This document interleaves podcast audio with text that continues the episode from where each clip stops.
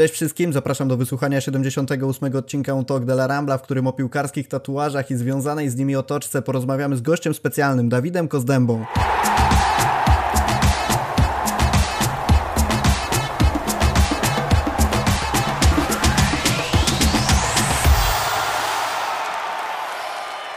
Dzisiaj zapraszamy Was na odcinek o nieco innym charakterze niż zwykle. Nie będziemy rozmawiać, a przynajmniej nie w głównej części podcastu, o tym jak w biurach Camp Nou działają Laporta czy Alemanii. Nie będziemy też specjalnie przywiązywać wagi do aktualnej formy Barcelony, bo gościem jest dzisiaj Dawid Kozdęba, czyli tatuażysta działający pod banderą studia Contrast Inc. w Krakowie. Pewnie zastanawiacie się, co to ma w ogóle wspólnego z Barceloną czy piłką nożną. O tym wszystkim powiemy Wam już za chwilę. Wszelkie linki nawiązujące do działalności Dawida strona internetowa, Twitter, Instagram. Znajdziecie w opisie filmu, jak również, jeżeli chodzi o Twittera, to na tej grafice, która na YouTubie sobie w tle leci, jeżeli nas słuchacie tam, jeżeli słuchacie nas na Spotify'u, to oczywiście linki również znajdziecie w opisie. Jeśli myślicie o tatuażu wykonywanym podczas miłej rozmowy o piłce, to za chwilę przekonacie się, dlaczego umówienie wizyty u Dawida jest najlepszym rozwiązaniem. Dajcie znać, co sądzicie o odcinku, jak również czy chcielibyście, abyśmy częściej zapraszali osoby na rozmowy w takim stylu około piłkarskim, nie stricte związanym z aktualną formą, nie z Barceloną i zamieszaniem związanym z sytuacją instytucjonalną na przykład. Ja jestem przekonany, że czeka nas fascynująca rozmowa. Cześć Dawid, bardzo dziękujemy, że przyjąłeś nasze zaproszenie. Cześć, ja również dziękuję bardzo za zaproszenie. Trochę mnie zaskoczyliście tym zaproszeniem, ale jestem, mam nadzieję, że zainteresuje wszystkich słuchających i oglądających na YouTubie. Wyjaśnijmy sobie na początku pierwszą rzecz, którą już przegadaliśmy, co prawda na backstage'u tej rozmowy. Tatuażysta czy tatuator? Generalnie obie formy, z tego co wiem, są poprawne. Przyjęło się gdzieś kiedyś, wyczytałem takie przysłowie, że tatuażysta to artysta, tatuator to amator, ale ja się raczej nie obrażam na żadną z tych form i no tak jak mówię, z tego co słyszałem, obie są poprawne, więc raczej obie są dopuszczalne i nikt się nie obraża o to. No to w takim razie mam nadzieję, że według tego będziemy kontynuować naszą rozmowę i nikt nam nie wytknie już w komentarzach, że źle odmieniam tę formę. Ja szczerze mówiąc sam dziar nie mam, ale ten temat zawsze mnie interesował, a tym bardziej jak zobaczyłem Twoją działalność na Twitterze, to pomyślałem, że ciekawą rozmową będzie właśnie omówienie tematu, jak to wygląda w piłce nożnej, bo o tatuażach wiemy dużo, o piłce wiemy dużo, ale te dwa segmenty jakoś nie zawsze są tak e, łączone w mediach, mam wrażenie.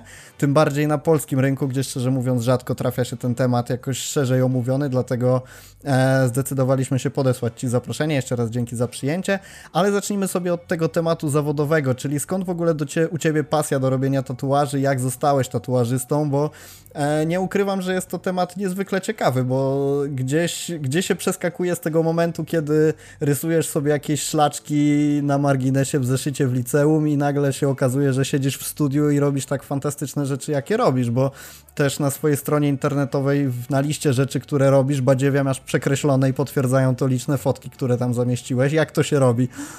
Generalnie ja od dziecka sobie gdzieś tam coś rysowałem, bazgrałem po tych zeszytach, po ławkach w szkole, ale całe życie po prostu grałem w piłkę. I zawsze była to u mnie taka wojna światów, kiedyś się kolega ze mnie śmiał, że w podstawówce mieliśmy wybrać swój ulubiony zawód, wymarzony i narysować na kartce. To ja podzieliłem kartkę na ileś kratek i wyrysowywałem maszynkę do tatuażu, piłkę, coś tam, coś tam, coś tam. I nigdy nie byłem zdecydowany, ale zawsze gdzieś ta piłka była na pierwszym miejscu. Tatuażem byłem zainteresowany na pewno od podstawówki. Ostatnio napisałem do mojego nauczyciela plastyki ze szkoły podstawowej, który miał rękawy, bodajże niedokończone, ale miał tatuaże na rękach i zobaczyłem je latem. Nie widziałem ich nigdy w szkole. Całe, całe lata podstawówki ten pan chodził w długich rękawach i był naprawdę najlepszym nauczycielem w szkole.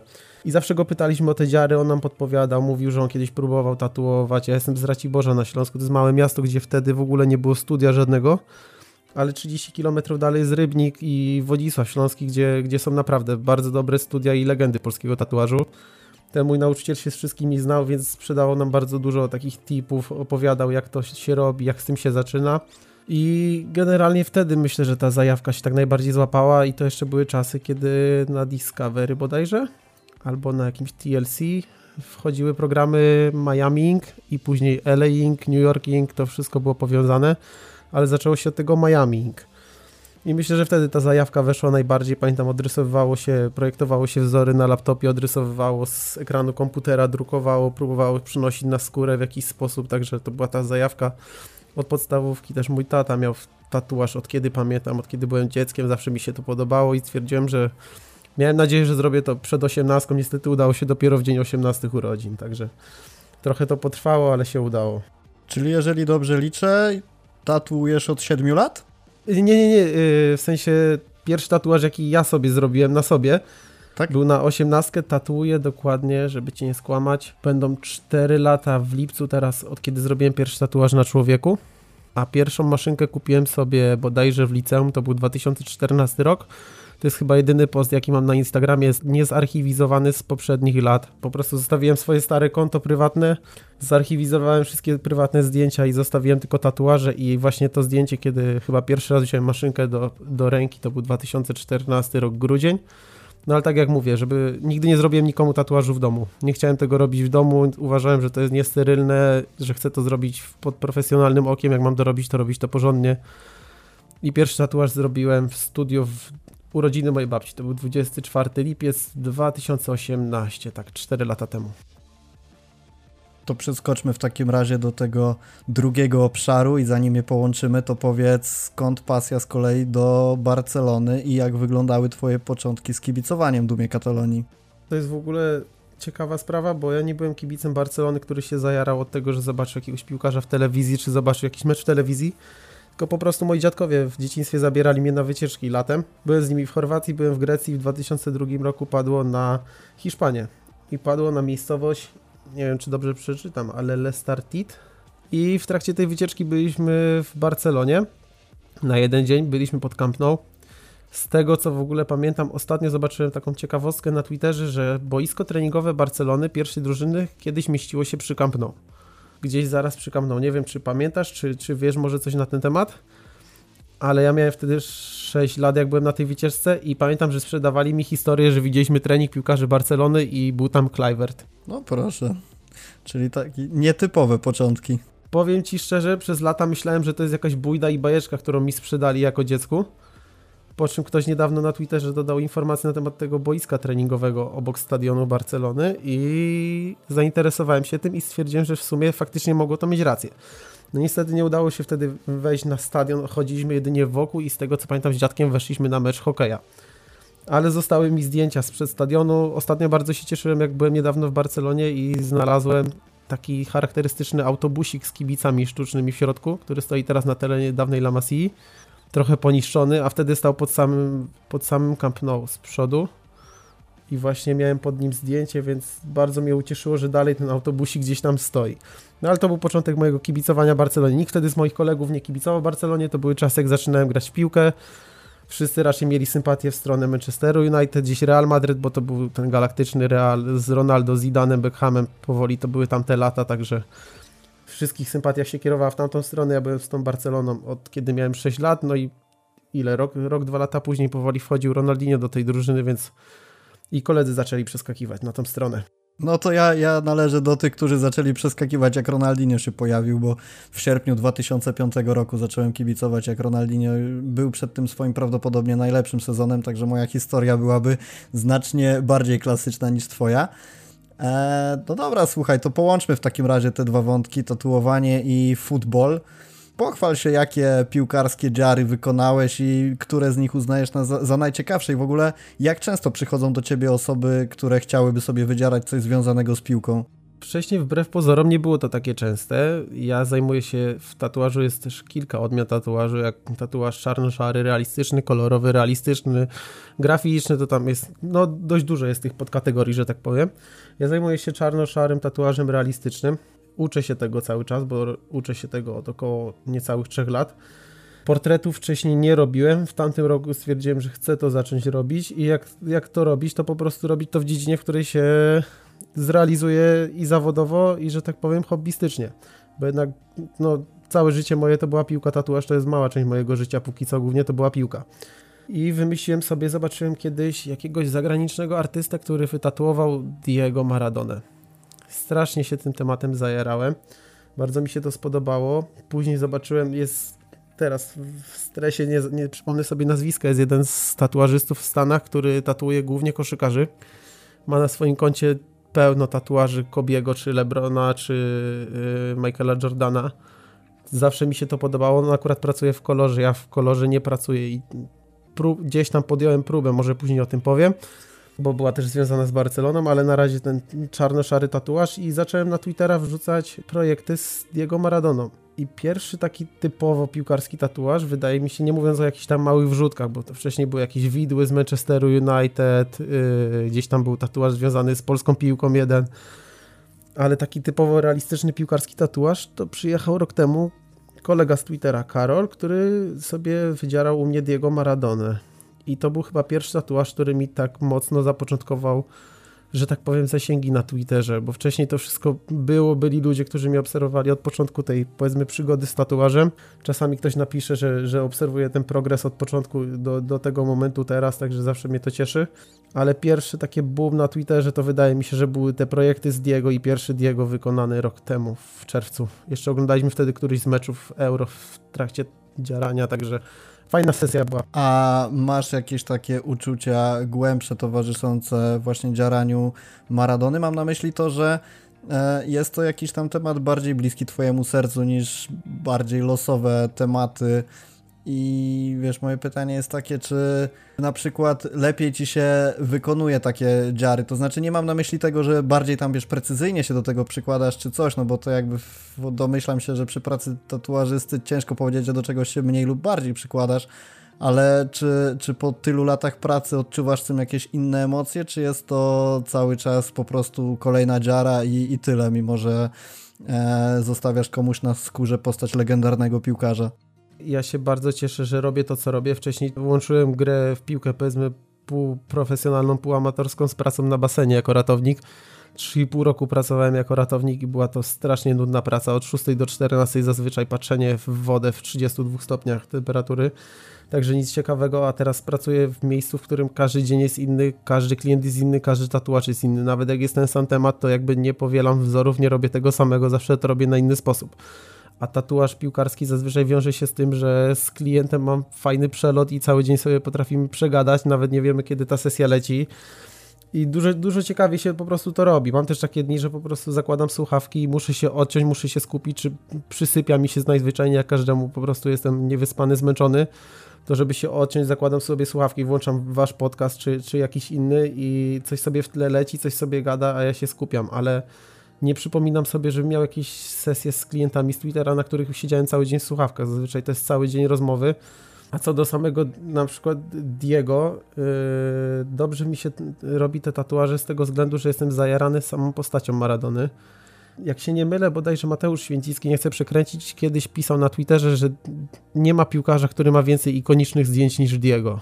I te zdjęcia mają klimat, te zdjęcia są według mnie najlepsze i mam chyba Aktualnie mam coś około 10 projektów zrobionych z Diego. Wytatuowałem dwa.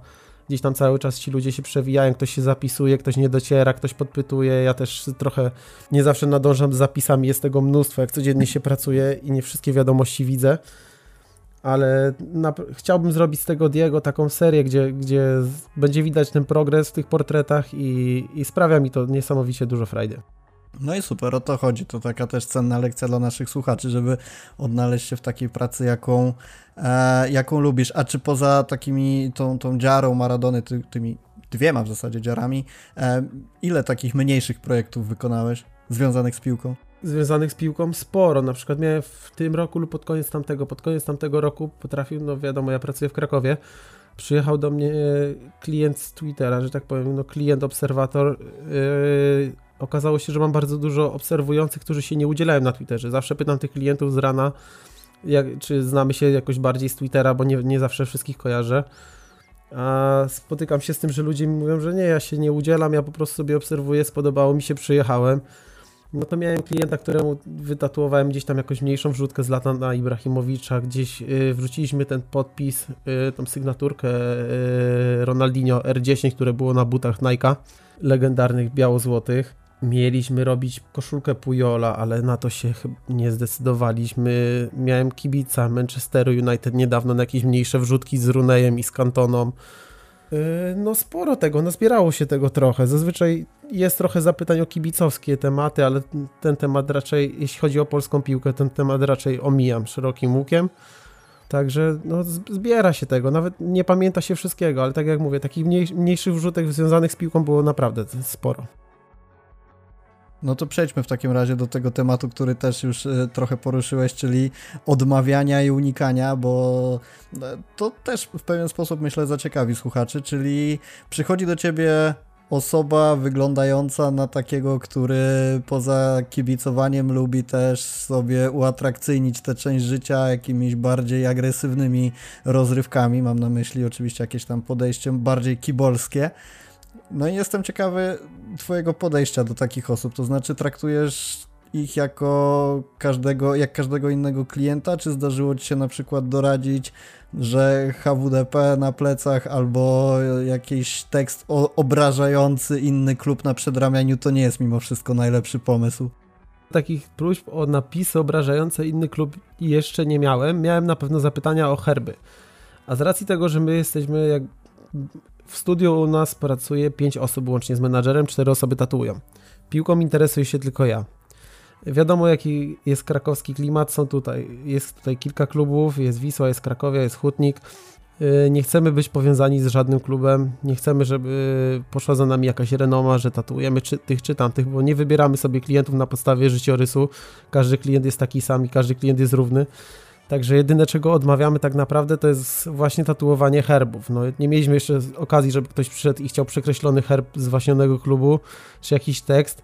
Jedyne, co tatuowałem w związku z tym, to wytatuowałem taki znaczek bad boya, który lubią kibice yy, umieszczać na koszulkach, nie koszulkach. To na pewno tatuowałem swojemu przyjacielowi kiedyś ten znaczek. I tatuowałem, yy, mówiłeś o tekstach na policję, miałem klienta, który chciał bardzo coś takiego, ale z tego co pamiętam, żona czy narzeczona mu zabraniała, więc zrobił sobie tatuaż jakiś związany z hazardem, była tam ruletka i ruletka miała trochę niepoprawne liczby, miała ciąg liczb 1, 3, 1, 2. Także to, to, to był jedyny chyba taki tatuaż, który, na który się zgodziłem i nie było to dla mnie jakieś bardzo obraźliwe, bo to było gdzieś tam wkomponowane, nie wrzucałem tego z tego co pamiętam nigdzie, także no na specjalną prośbę klienta wykonałem coś takiego, ale herbów klubów yy, i takich klimatów raczej się nie podejmujemy. Jak kibice reagują w momencie, kiedy przychodzą sobie wydzierać herb, e, nawet nie nawiązujący w żaden sposób do jakichś tam agresywnych czy przemocowych treści, a ty im mówisz, że sorry, nie rozumieją, czy raczej reagują niespecjalnie ciekawie? Ja miałem chyba jedną czy dwie takie prośby i to jeszcze przez kogoś i nie było żadnego problemu, bo raz mnie zapytała moja stała klientka, że tam chciała, kole, kolega chciał, czy ktoś ją zapytał, gdzie się tatuuje i chciał herb tego klubu, no powiedzieliśmy, że no przepraszamy, ale nie, nie robimy takich rzeczy, nie chcemy być powiązani ani przychodzą do nas ludzie z jednej strony, drugiej strony, trzeciej strony. Było, była sytuacja, że był kibic jeden z Krakowa, drugi kibic ze Śląska z herbem wytatuowanym nie u nas tylko miał na ręce herb wydzierany. Był to bardzo normalny gość, chciał, chciał po prostu inny tatuaż już nie do końca bawi się w kibicowanie, trochę się bał, a się okazało, że był super dzień i fajnie się dogadywali, także no, studio tatuażu to jest takie miejsce, które potrafi trochę połączyć. Nie wiem na ile czasami ludzie są świadomi lub nie tego, co się, co się dzieje, kto siedzi obok, ale mieszają się światy, mieszają się kluby i nie chcemy być po prostu podpięci, także zazwyczaj to rozumieją po prostu idą w inne miejsce. Zresztą myślę, że aż tak się nie orientuję, ale myślę, że kibice mają swoje miejsca, gdzie raczej po znajomości są w stanie coś takiego wykonać. A jeszcze co do takich kontrowersyjnych treści, e, zastanawia mnie taki temat, no bo jakby jeżeli ktoś sobie zażyczy dziarę jakiegoś przekreślonego klubu, no to jest z góry skazane na to, że to jest samo w sobie takie e, dosyć właśnie kontrowersyjne, ale mogą być sytuacje, kiedy pozorna dziara dopiero po czasie okazuje się jakaś e, specyficzna i mam na myśli to, że na przykład jeżeli ktoś by sobie zdecydował wydzierać teraz portret Masona Greenwooda, który wiadomo był zamieszany w taką nieciekawą sytuację, Eee, czy nie wiem, czy choćby jakiś czas temu jeszcze Robinio, czy podchodzicie też do tego pod tym kątem, że może niekoniecznie dziaranie sobie portretu jest dobre, bo za 10 lat może się okazać, że ten piłkarz czy ta piłkarka jest zamieszana w coś takiego mocno kontrowersyjnego. Ja nie jestem dobrym przykładem, bo sam mam wytatuowanego, sam sobie wydzierałem na nodze Conora McGregora w dzień porażki z Kabibem Nurmagomedowem Także Conor to też jest kontrowersyjna postać. Ja tam usilnie latam do Irlandii. Mam nadzieję, że kiedyś się z nim złapię na wspólne zdjęcie. Jeszcze się chyba po trzech próbach nie udało, ale już mam plan na przyszły rok. Wiem, kiedy go złapać w tej Irlandii. Ale w takim kierunku raczej nie idę, bo tak samo można powiedzieć o tym Maradonie, że to nie była krystaliczna postać i miała swoje za uszami, ale, ale jednak jak ktoś chce, no to nie, nie jestem od tego, żeby do, wybierać mu tatuaż. Ja mogę odradzić, jeżeli wzór nie pasuje w jakieś miejsce, jeżeli wzór jest faktycznie jakiś, byłby bardzo kontrowersyjny, chociaż kontrowersyjne tematy czasami są fajne i mam swoich idoli, którzy chętnie dziarają takie rzeczy i mi się to podoba, choć niekoniecznie chciałbym to na skórze. Ale co do portretu, to tak naprawdę nie jesteś pewny żadnej osoby. Jakbyś sobie wydzierał portret, nie wiem, nawet swojego najlepszego przyjaciela, nigdy nie masz pewności, co ta osoba kiedyś zrobi jestem bardziej zdania, że warto pamiętać w jakim momencie to robiłeś i że wtedy ta osoba była warta zrobienia tego tatuażu, a nie jej czyny później, bo tak naprawdę nikt nie ma na to wpływu. Jasne, czaję. E, powiedziałeś, że studio tatuażu jest takim miejscem, w którym bardzo osoby się do siebie zbliżają. Ja bym to, nie wiem czy słusznie, ale taki, taki, takie porównanie mi przyszło do głowy, że może to jest ta relacja nieco zbliżona do relacji osoby przebywającej w barze, bo wiemy, że najlepszym spowiednikiem jest barman i podejrzewam, że w trakcie sesji też tatuażyście można się z różnych rzeczy wyspowiadać. Pierwsze pytanie, jak przychodzą do ciebie tacy kibice, to jakieś takie ciekawe historie opowiadali ci stadionowe, czy to ze swoich e, przygód związanych z kibicowaniem, którymi mógłbyś się z nami podzielić? Nie wiem, czym się mogę dzielić, ale historii było naprawdę mnóstwo i teraz muszę się gryźć w język, żeby nie powiedzieć nic mocnego, ale naprawdę słyszałem przez te 3 lata w Krakowie, bo w lipcu miną 3 lata, jak pracuję w Krakowie, usłyszałem naprawdę tyle ciekawych historii. To nie mówię tylko o kibicowaniu, ale tam u nas jest cały przekrój społeczeństwa. Zresztą no, ja robię z moim szefem, kolegą z pracy yy, raczej mroczne, ciemne tatuaże. Takie tatuaże są, przyciągają no, zazwyczaj takie właśnie osoby yy, ze świata kibicowskiego, ale też przychodzą policjanci, y, inni mundurowi. Naprawdę, przekrój tego jest pełen i mieliśmy już chyba wszystkie zawody u nas w studiu i historie, które się słyszy są czasami niesamowite. Nie wiem na ile to jest prawda, na ile nie. I nie chcę powiedzieć nic tutaj mocnego i kontrowersyjnego, ale no trochę tych historii kibicowskich było zasłyszane i no zresztą działa na wyobraźnię czasami fakt, jak widzisz, że klient do ciebie przychodzi, do mnie akurat nie, ale słyszałem historię o klientach przychodzących z, z maczetami i pytających, gdzie mogą maczetę zostawić. U mnie widziałem tylko klienta z dużą butlą gazu, także chyba, chyba wystarczy i wiadomo, wiadomo, co tam się może dziać w wolnym czasie. No rozumiem, czyli takie rzeczywiście zaskakujące. Eee, a czy ktoś ze świata sportu bywał u ciebie? Możesz się pochwalić, w, bądź czy ty osobiście, czy patrząc na to bardziej pod kątem twojego studia, przebywały tam osoby właśnie ze świata sportu, piłkarze, którzy robili sobie coś ciekawego? Ja zaryzykuję y, takie stwierdzenie, że tatuowałem już, moje tatuaże już były na każdym poziomie rozgrywkowym w Polsce. Jak się nie mylę, to wydaje mi się, że moje tatuaże już były właśnie, zagrały, że tak powiem, na, na każdym poziomie rozgrywkowym w Polsce. Y, mam koleżankę bardzo dobrą, która chodziła ze mną do klasy piłkarskiej w liceum. Ewelina Kamczyk, jedna z lepszych polskich piłkarek, aktualnie występuje w lidze francuskiej przy, praktycznie przy każdej jakiejś wolnej chwili, gdy jest w Polsce, czy, czy gdy ma chwilę lub przerwę w rozgrywkach, to przyjeżdża na, na coś małego. Akurat u niej robimy małe wrzutki, więc nigdy tego nie wrzucam, bo zazwyczaj wrzucam na profil tatuaże, które, którymi chcę się pochwalić i które chcę wykonywać, czyli to są wszystko duże prace realistyczne, to nie jest tak, że się małych prac nie wykonuje tylko po prostu zazwyczaj gdzieś tam lądują na relacji albo nie lądują nigdzie, nigdy. Ale u nas w studiu grudzień to myślę jest taki miesiąc, okolice świąt, kiedy piłkarze się pojawiają. I no, no tak, yy, mieliśmy taki fajny dzień w pracy, dzień przed Wigilią dwa lata temu, kiedy u, u mnie był kolega, były bramkarz, akurat amatorski, ale dobrze ogarniający środowisko i też yy, obecny na Twitterze. U koleżanki z pracy był bramkarz Zagłębia Sosnowiec. Nie pamiętam, czy oni wtedy byli w ekstra, już chyba byli w pierwszej lidze, ale był bramkarz Zagłębia Sosnowiec. A u mojego szefa tatuował się reprezentant Polski Krzysztof Mączyński, także był bardzo ciekawy dzień piłkarski. I tak samo rok później ja mam y, piłkarza Krakowi, może nie będę, nie wiem czy mogę mówić, więc nie będę mówił nazwiskiem, ale mam piłkarza Krakowi, który był zarówno rok temu w przerwie zimowej, jak i teraz, niedługo się pewnie też pojawi. Y, gdzieś tam przewijałem się piłkarze z drugiej ligi, z trzeciej ligi, no z trzeciej ligi sporo, bo akurat też tam grałem, to mam tam trochę kolegów i trochę się tego porobiło. Mm, na pewno mam też y, klienta, może nie piłkarza, ale agenta piłkarskiego i skauta, który też mi bardzo wiele ciekawych historii opowiada i podsyła, ostatnio mi podesłał właśnie swojego klienta, że tak powiem. Więc, więc bardzo fajna historia, bardzo fajny chłopak i mu kibicuję. Mam nadzieję, że niedługo będzie wyżej. No więc tych klientów piłkarskich się trochę zdarza. Twitter też mi dużo pomógł. Jest jeden trener z ekstraklasy, może także nie będę rzucał nazwiskiem, ale jest trener ekstraklasy, który miał przyjechać na konsultację. Mieliśmy się dogadać na tatuaż, ale akurat dostał pracę i aktualnie z tego co pamiętam dalej pracuje w ekstraklasie, więc nie ma okazji. No i jestem w może to trochę za dużo powiedziane, ale gdzieś tam były pierwsze zapytania od jednego z piłkarzy z Bundesligi, także liczę, że ten rok będzie owocny pod tym względem.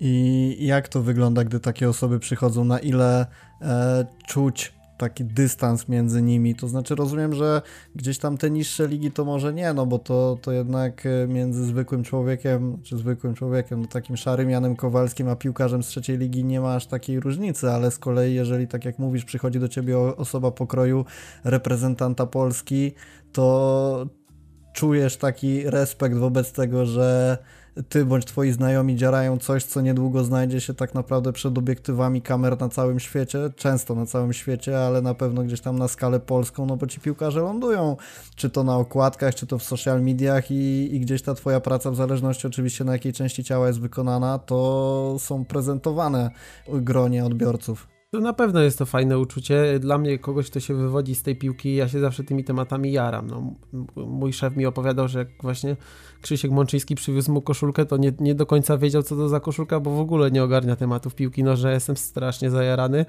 Ja wszystko ogarniam. Na początku nawet ich to chyba trochę w studiu irytowało. Jak miałem klienta z Twittera i potrafiliśmy przegadać o piłce lub o MMA, bo tym też się trochę fascynuje potrafiliśmy przegadać cały dzień, to było pewnie to dla wszystkich irytujące, jak nam się buzie nie zamykały, ale dla mnie każdy taki dzień i każdy taki klient to, to jest wyjątkowa okazja, żeby się dowiedzieć czegoś. Trochę swoich historii usłyszałem i trochę się obyłem jednak z tymi piłkarzami, bo no mówię, kiedyś grałem w chwilę w trzeciej lidze, gdzieś tam w czwartej lidze przewijało się trochę tych piłkarzy ligowych, też z jednym piłkarzem byłym ekstraklasowym dojeżdżałem na treningi, woziłem go, więc dużo historii się nasłuchałem i no może jest mi to bliższe środowisko i trochę, trochę mniej mityczne są to dla mnie postacie niż kiedyś, ale na, na pewno fajnie to przeżyć i fajnie takich ludzi widzieć, poznać i usłyszeć trochę historii. To przejdźmy sobie w takim razie do tych dziar piłkarzy, już pewnie takich, których e, ty w studiu nie gościłeś, ale na pewno o których możesz coś nam słówko szepnąć, bo o tym jak wygląda Neymar czy Depay to, to wiemy wszyscy, ale większość z nas patrzy na nich i nie widzi tego, co pewnie ty widzisz, jako że dziary są twoim zawodem i, i tak dalej. E, pierwsze pytanie, zanim przejdziemy do konkretnych nazwisk, to czy masz takie, e, nazwijmy to może nie do końca ładnie, ale takie zboczenie zawodowe, że jak oglądasz mecz, to jesteś w stanie wyłapać jakieś detale albo porównywać sobie, że co można zrobić lepiej, co można zrobić gorzej, albo jak paskudnie to wygląda? Niestety mam i niestety robię to nagminnie, że pierwsze na co zwracam uwagę to są tatuaże i to nie jest tylko na to nie jest tylko na polu takim, że oglądam mecz i coś zauważam, tylko to działa wszędzie. Idziesz na basen, nie patrzysz po ludziach, jak po ludziach nie patrzysz czasami hamsko. Ja na przykład potrafię, widzę czasami jak ludzie patrzą na mnie, bo też jestem charakterystycznie wytatuowany, mam jednak wydzierane ręce, palce, mam szyję, mam nawet tatuaż na twarzy, to się w Polsce szczególnie rzuca w oczy jak jestem za granicą, to trochę mniej. W Krakowie też trochę to przepada. W moim mniejszym mieście to było bardzo charakterystyczne i widzę, kiedy ludzie patrzą z pogardą, a kiedy ludzie patrzą z ciekawością. I jeżeli człowiek patrzy z ciekawością, a już w ogóle zagada na temat tatuażu, to nie mam z tym żadnego problemu. I sam czasami tak chamsko patrzę po ludziach, może się wydawać, że chamsko, ale po prostu jak ktoś ma ładny tatuaż, to patrzę z podziwem. Nieraz też zagadam, zapytam, kto to robił. Czasami zazwyczaj w ogóle jest, jeśli jest to jakaś taka charakterystyczna, duża praca, to środowisko nie jest takie duże, jednak ma się tego Instagrama i te tatuaże się widzi, więc te tatuaże się poznaje. A w trakcie, w trakcie meczów zwracam na to uwagę. No widać, niestety wśród piłkarzy panują takie specyficzne trendy, które można sobie kategoryzować i które już ciągną się latami i, i to wszystko jest widać szczególnie jeżeli ktoś się wyróżnia wśród piłkarzy. Jest to rzadkie, jeżeli wyróżnia się nieszablonowym tatuażem czy ładnie wykonanym, bo to chyba też jest dość popularne na Twitterze i często spotkałem się z tą opinią, że piłkarze mają ogromne pieniądze, ogromne możliwości, a tatuaże jednak robią sobie średnie. A o jakich trendach konkretnie mówisz, że są takie wyróżniające się? Bo mnie przychodzą do głowy pewnie te najbardziej oczywiste, czyli jakieś postacie związane z religią, jakąkolwiek religią, tam w zależności od, od wiary, jaką wyznają, kojarzą mi się jakieś takie pewnie najczęściej powtarzające się motywy, typu, nie wiem, karty do gry, mówię dosyć ogólnikowo, bo też się nie znam na tym, ale, ale no nie wiem, tam czterolistna koniczynka pewnie też jest dosyć często powtarzanym motywem, ale może masz jeszcze gdzieś tam w głowie e, trendy, które które są po, powiedzmy mniej popularne, a znaczy mniej znane e, kibicom nam, a, a z pozycji ciebie jako tatuażysty wyróżniają się tak jednoznacznie. Najbardziej popularny trend, który został zapoczątkowany przez, no chyba zero zaskoczenia, Davida Beckhama, to jest łączenie tatuaży na ręce chmurkami tło w postaci chmurek. Na pewno to kojarzysz, bo jest to bardzo często spotykane. Nie powiem, że to jest coś bardzo złego, bo no muszę się przyznać, że sam byłem piłkarzem i sam sobie mniej więcej podglądałem tatuaże u piłkarzy, chciałem mieć takie same. Pamiętam wtedy miałem całą galerię na laptopie zapisaną zdjęciami Beckhama na przybliżeniach, Jack Wilshere miał wtedy w Arsenalu bardzo podobne tatuaże.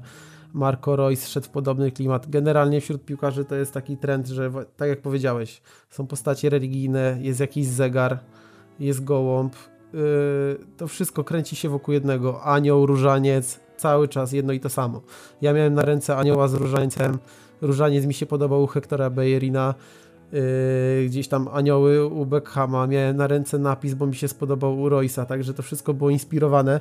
Teraz aktualnie ta ręka jest prawie czarna, bo sobie przykrywam. Trochę świadomość jednak się zmieniła i od kiedy tatuuję, to jednak pragnę na ręce mieć coś bardziej indywidualnego i artystycznego traktuję to ciało bardziej jako miejsce na sztukę niż miejsce na wyrażanie siebie, ale nie, nie widzę nic złego w tym, żeby tatuaż miał dla kogoś jakieś znaczenie. Zazwyczaj piłkarze to podpinają po to, że tatuują sobie rzeczy związane z ich wierzeniami, ich przekonaniami, ich wspomnieniami. No ale niestety widać, że jest to czas często dosyć kopiowany na jedno, na jedno kopyto, od, od, zapoczątkowany przez tego Beckhama i kilku innych piłkarzy lata temu i tak to się ciągnie. Mój szef pracował przez kilka lat w Manchesterze, no to mówi, że tyle aniołów, co się tam narobił zegarów i tych, kiedyś jeden tatuażysta to określił, to cieniowanie chmurkami, nazwał to pupami niemowlaków, bo te chmurki mają taki nietyp, może nietypowy kształt, bardziej kształt jak chmurki rysowane przez dzieci i właśnie sam chciałem to mieć na ręce, ale obecnie raczej odradzam ludziom. Mówię, że jeżeli chcą, można takie coś robić, ale może wartość w jakąś stronę ładnie, innego tatuażu, niekoniecznie ładniejszego, bo to kwestia gustu, ale czegoś bardziej wyjątkowego. Z drugiej strony to też jest ciekawy temat, dlaczego osoby, e, które tak jak powiedziałeś, zarabiają kupę pieniędzy i stać ich pewnie na najlepsze studia na świecie, często mają dziary jakiejś słabej jakości. Kojarzysz takich piłkarzy, którzy rzeczywiście sobie wydzierali coś poniżej akceptowalnego poziomu? Teraz była głośna, pewnie kojarzysz, głośna sytuacja na polskim Twitterze e, z tatuażem Tymka Puchacza. Ja akurat nie, nie chcę się na ten temat wypowiadać, bo to jest jednak ktoś z mojej branży, tatuował to gość z Polski, którego cenię za to, co robi, bo robi naprawdę fajne kartonowe tatuaże, także to zostawmy ale wspomniany przez ciebie wcześniej Greenwood ma zrobionego wilka, który no, moim zdaniem jest słabo zrobiony i widziałem w Polsce jest, naprawdę mamy w Polsce bardzo wysoki poziom tatuażu, nie mamy się czego wstydzić. I myślę, że jest kilkudziesięciu tatuażystów, którzy zrobiliby tego wilka tak, że zasięgi by były skradzione na internecie, a niestety ten, ten tatuaż wygląda jak wygląda. Można sobie to wygooglować, no to nie jest dobrze zrobiony tatuaż. Na pewno można to zrobić dużo lepiej, dużo estetyczniej, dużo realistyczniej. A jeżeli dobrze kojarzę, to wspominałeś też coś o lwie, którego Memphis ma wydzieranego, że też nie jest to 10 na 10. Generalnie jest to tatuaż, który robi wow. Zazwyczaj tatuaż na plecach robi wow. To jest jak, jak wlatuje zdjęcie tatuażu na plecach, jest to największa powierzchnia na ciele, jest płaska, więc można sobie poszaleć. Zazwyczaj płaska, ma tam lekkie załamania, ale nie jest to ręka, która się obkręca i na której jednak te motywy są bardziej schowane z jednej lub drugiej strony. Yy, plecy zawsze robią wrażenie i plecy Depaya są bardzo estetycznie zrobione i ładnie, tylko jest to dość prosta budowa i to nie jest żadna krytyka i jakieś negowanie jego tatuażu, bo to się ludziom podoba, mi też to się podoba, ale po prostu są ludzie, którzy potrafią zrobić takiego lwa jeszcze bardziej realistycznie i wrzucałem wtedy na Twitterze, nie pamiętam czyjego to było autorstwa, ale kto znajdę, może gdzieś to podetnę na profilu.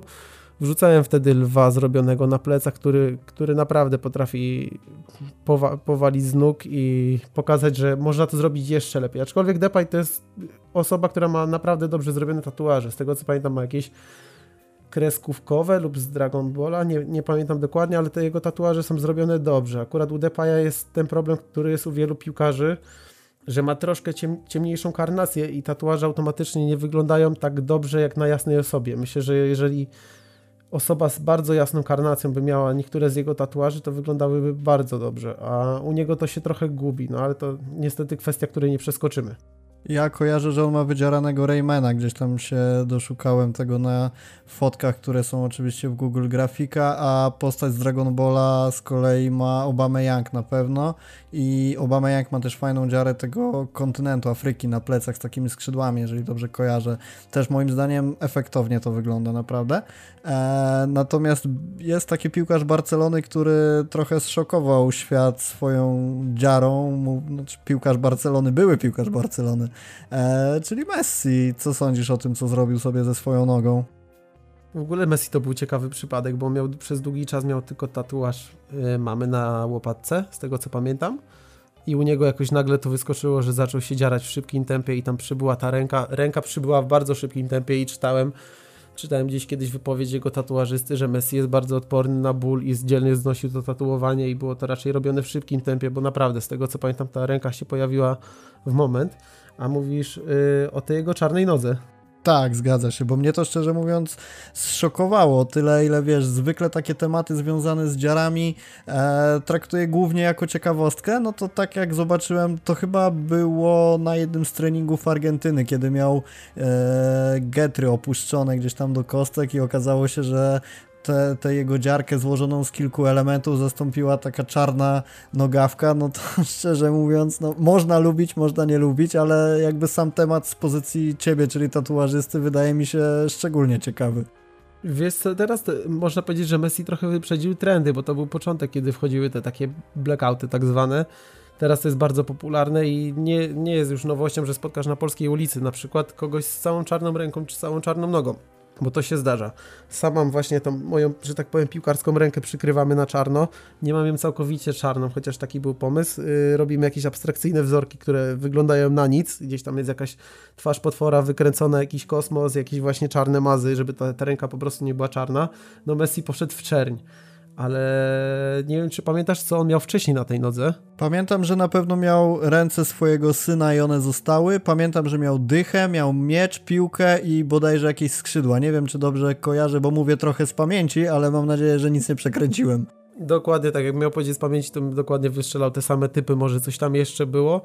I były to tatuaże robione, na pewno ta, ta piłka sztyle to były tatuaże robione raczej w stylu oldschoolowym, gruba kreska Gruba kreska ma to do siebie, że nie jest łatwo ją przykryć ani usunąć.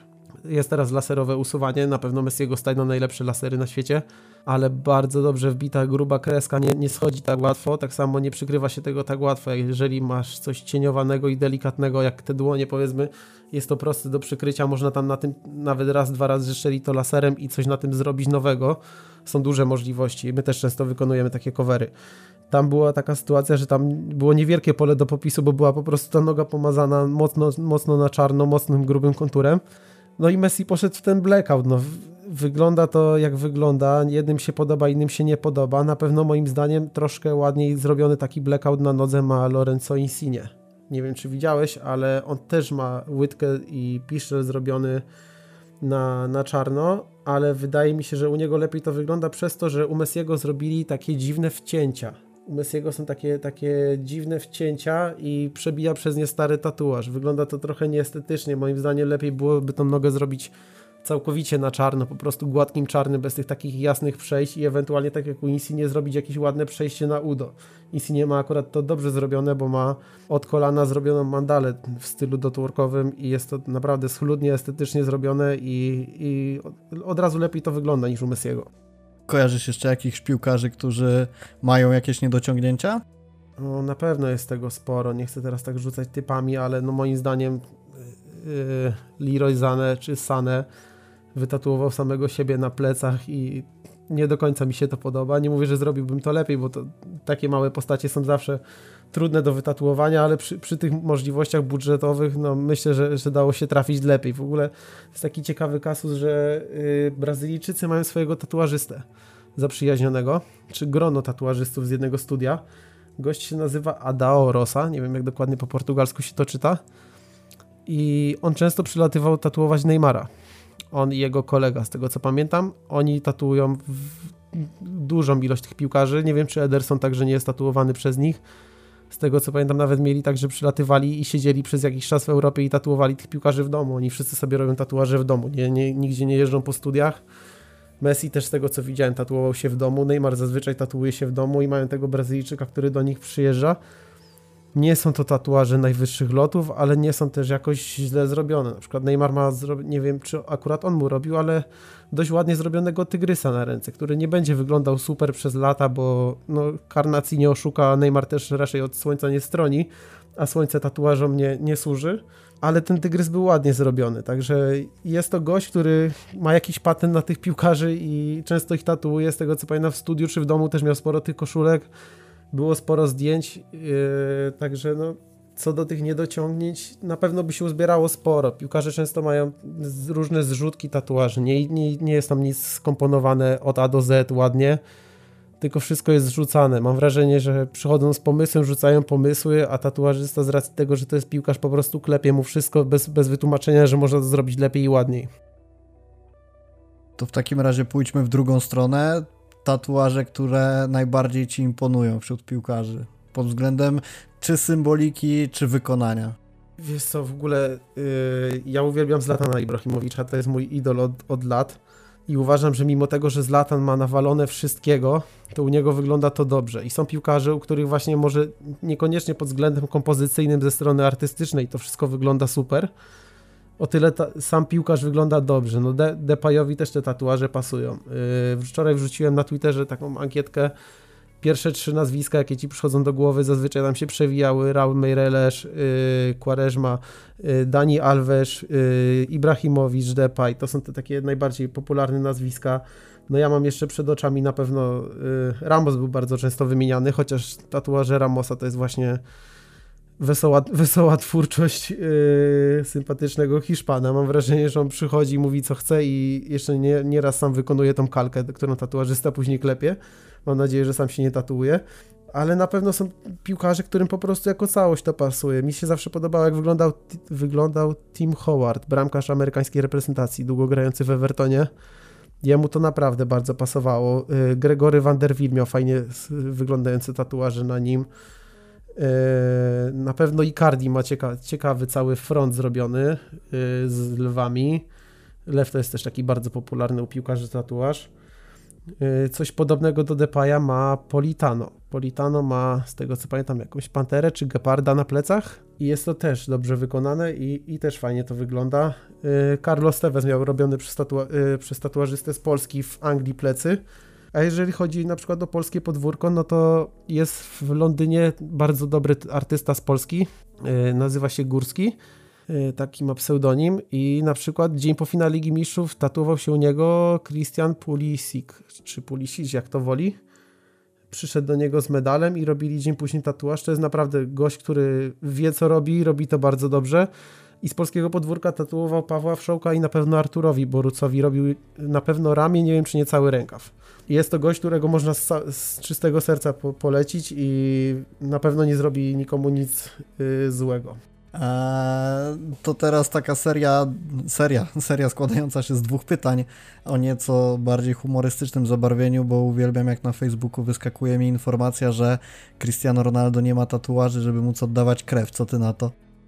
Wiesz co, y, jest taki mit i to nie jest do końca mit, bo z tego ja na przykład się panicznie boję igieł. Jako osoba pracująca na co dzień z igłami panicznie boję się igieł, jeżeli chodzi o wszelką ingerencję we mnie głębiej niż te kilka milimetrów pod skórę, więc y, pobieranie krwi u mnie powoduje zawroty głowy i zazwyczaj omdlenie, a na oddawanie krwi, choćbym chciał, to na razie nie umiem się zdecydować, bo po prostu wiem, że będzie od razu, yy, będę mdlał w moment i nigdy się tym jakoś bliżej nie interesowałem, ale z tego co wiem, jest taka półroczna karencja po zrobieniu tatuażu. Podejrzewam, że tam jest coś, coś. U nas też zawsze klient wypełnia ankietę, czy jest chory na taką chorobę, taką, coś podobnego, jak zawsze wypełniasz przy szczepieniu, czy przy jakichś zabiegach w szpitalu.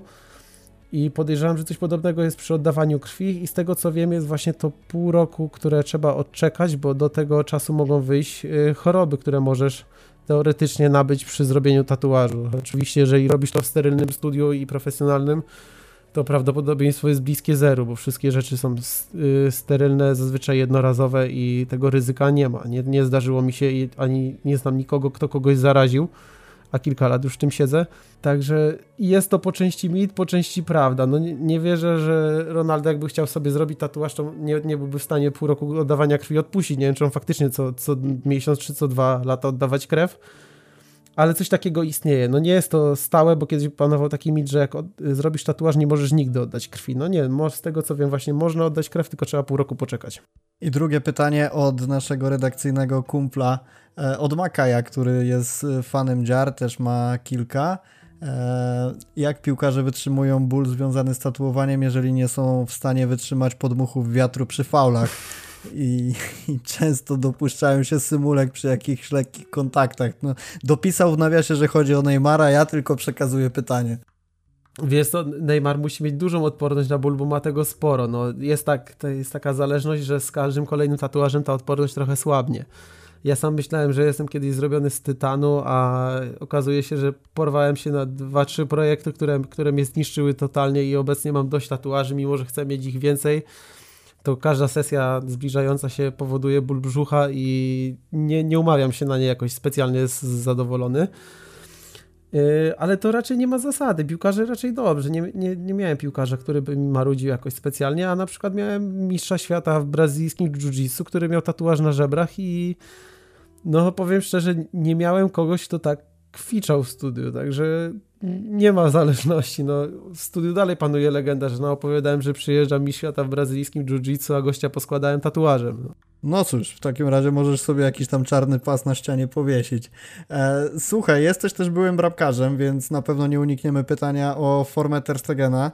E, odchodząc już trochę od tematów tatuaży, mieliśmy może nie poruszać tematów stricte piłkarskich, ale e, jakbyś mógł tak krótko podsumować, jak Twojej perspektywy osoby, która na bramkarskim rzemiośle mimo wszystko zna się lepiej niż y, większość osób, większość kibiców, no bo jednak jakikolwiek to kontakt z piłką by nie był, jakakolwiek, y, tam, jakikolwiek poziom rozgrywkowy by to nie był, to na pewno jakieś doświadczenie masz i patrzysz na to, co robi Ter Stegen z nieco innej pozycji niż na przykład ja, który pomimo przygód z Orlikami, jakimiś niższymi amatorskimi ligami, no na bramce nigdy nie grałem i, i, i przyznam szczerze, jestem dosyć podatny na opinie, jakie fruwają po Twitterze. A czy twoim zdaniem rzeczywiście Ter Stegen tak bardzo obniżył loty i może nie chcę mówić, że należałoby go sprzedać z Barcelony, bo to są dosyć mocne słowa, aczkolwiek też pewnie powinno być to brane pod uwagę w jakiejś dłuższej perspektywie. Natomiast co jest, co jest z tym Terstegenem twoim zdaniem, że gdzieś ta jego forma spadła? Co, moim zdaniem tam jest jakiś problem i nie wiem, czy to jest problem yy, leżący po stronie typowo psychiki, yy, w sensie, że coś się w nim podłamało po którymś błędzie i nie potrafi z tego wyjść, czy to jest problem wynikający ze, z obawą przed kontuzją po, po tym poprzednim leczeniu dłuższym i tej przerwie, ale ewidentnie tam jakiś problem jest była taka ciekawa analiza na Twitterze tego, jak Ter Stegen wybija się obecnie do piłki i którą ręką, którą nogą idzie i jak zdecydowanie robił to wcześniej, jak robi to teraz. Ja czasami nie mogę zrozumieć tych jego... Ja ogólnie muszę powiedzieć, że byłem naprawdę wielkim fanem Ter Stegena, bo sam byłem bramkarzem, który miał tak samo żałosne przedpole, i, ale lubił grę nogami, lubił grę na ryzyku i lubił grę na linii. I wydaje mi się, że miałem dużo wspólnych cech w odpowiedniej skali oczywiście do Ter Stegena i zawsze go bardzo ceniłem a nie wiem kompletnie, co się z tym gościem teraz dzieje. Najbardziej zadziwiają mnie te interwencje, gdzie piłka leci koło niego, on jakoś karykaturalnie wystawia rękę, zamraża się w jednej pozie i czeka, że ona wpadnie do bramki. To jest dla mnie niezrozumiałe. Tak samo bardzo zwracam uwagę na tą grę nogami bramkarza i moim zdaniem też obniżył bardzo loty pod tym względem. Bo wcześniej to był naprawdę ostatni rozgrywający obrońca, a teraz momentami jak widzę co robi, jak niecelne zagrania posyła, nie wiem czy tam jest problem jakiś leżący po, po, stronie właśnie mentalu, że nie potrafi się podnieść po kolejnych błędach, czy ma problem z tym, że nie potrafi się przełamać przed obawą przed kolejną kontuzją, ale no ewidentnie coś tam jest i sam jak go lubię, zastanawiałbym się nad sprzedażą, chociaż nie, nie obserwuję aż tak bardzo całego europejskiego rynku, ale nie widzę jakoś specjalnie następców dla Terstegena o podobnym profilu gry, yy, czyli bramkarz dobrze grający nogami, rozgrywający, który potrafi uratować, bo nie oszukujmy się, w Barcelonie akurat teraz obrona nie funkcjonuje najlepiej, ale bardzo często ten bramkarz jest zmuszony do jednej, dwóch interwencji w ciągu meczu. To nie jest tak, że jest podpięty w gotowości przez cały mecz, bo ma sytuację za sytuacją, tylko czasami trzeba obronić coś w końcówce przy, przy wyniku stykowym, gdzie cały mecz się nic nie robiło i Ter Stegen był gościem, który potrafił takie rzeczy wyciągać, potrafił ratować mecze jedną interwencją, a obecnie tego nie robi. No i naprawdę nie, nie wiem, kto mógłby być kandydatem do jego zastąpienia. Raczej w tej roli nie widzisz Neto? No ra raczej Neto nie. Raczej nie jestem jakimś wielkim miłośnikiem Neto. No rozumiem. Ja szczerze mówiąc gorąco liczyłem na to, że zimowe okienko transferowe przyniesie nam odejście Neto, a na jego miejsce wskoczy Iniaki Penia. Nie wiem, co, co sądzisz o nim, bo co prawda du dużo się o nim mówi, natomiast no, tych szans do występu w pierwszej drużynie raczej nie było wiele i, i tak się zastanawiam, jak ty do tego podchodzisz. Czy, czy jednak wybranie Peni na tego drugiego bramkarza nie byłoby lepszym rozwiązaniem? Ja aż tak go nie widziałem w akcji, gdzieś tam pojedyncze jakieś wyrywki latające po Twitterze, jakieś kompilacja, to wiadomo, że z każdego bramkarza może zrobić kompilację, że będzie wyglądał na najlepszego bramkarza na świecie, ale z tego co czytałem, to debiut w Galatasaraju i wybrany zawodnikiem meczu, także no nie wiem, czy trzymałbym Neto na pewno za wszelką cenę przy stosunkowo wysokiej pensji, gdzie można mieć swojego chłopaka. Nie oszukujmy się, ten Neto dużo nie gra. Zazwyczaj, jeżeli to było to albo kontuzja Tersztegena, albo puchar, także ja bym dał szansę ogrywać się, zawsze jestem fanem dawania szansy jakiemuś bramkarzowi z akademii i to jest taka pozycja, że nie zbudujesz bramkarza siedzącego na ławce, tylko bramkarz musi grać, więc ja bym postawił na, ta, na taki duet, gdzie jest pierwszy bramkarz klasowy i drugi bramkarz yy, wchodzący z akademii, oczywiście jeżeli prezentuje odpowiedni poziom, ale no wydaje mi się, że od Neto gorszy by nie był, bo jakąś wartością dodatnią Neto nie jest. Silesen był moim zdaniem o wiele lepszym bramkarzem, który potrafił wejść i i zastąpić jednak jeden do jednego. Już nie mówię o czasach, kiedy był Brawo i Ter Stegen. I ostatnie moje pytanie na koniec naszej rozmowy. E, rzecz, którą wyłuskałem z twojego Twittera, aczkolwiek chwalisz się nią, więc nie trzeba było jej głęboko szukać. E, powiedz naszym słuchaczom, jaki jest przepis na znalezienie kobiety, której potem oświadczasz się na Camp Nou. Yy, przepis jest prosty, trzeba założyć Twittera. Okej. Okay. Twittera mam, co dalej? My się poznaliśmy na Twitterze y, z moją Sandrą. Powiem szczerze, obecne konto na Twitterze mam od 2012 roku. Jeszcze wcześniej miałem jedno, także na Twitterze już jestem z dobre 10 lat.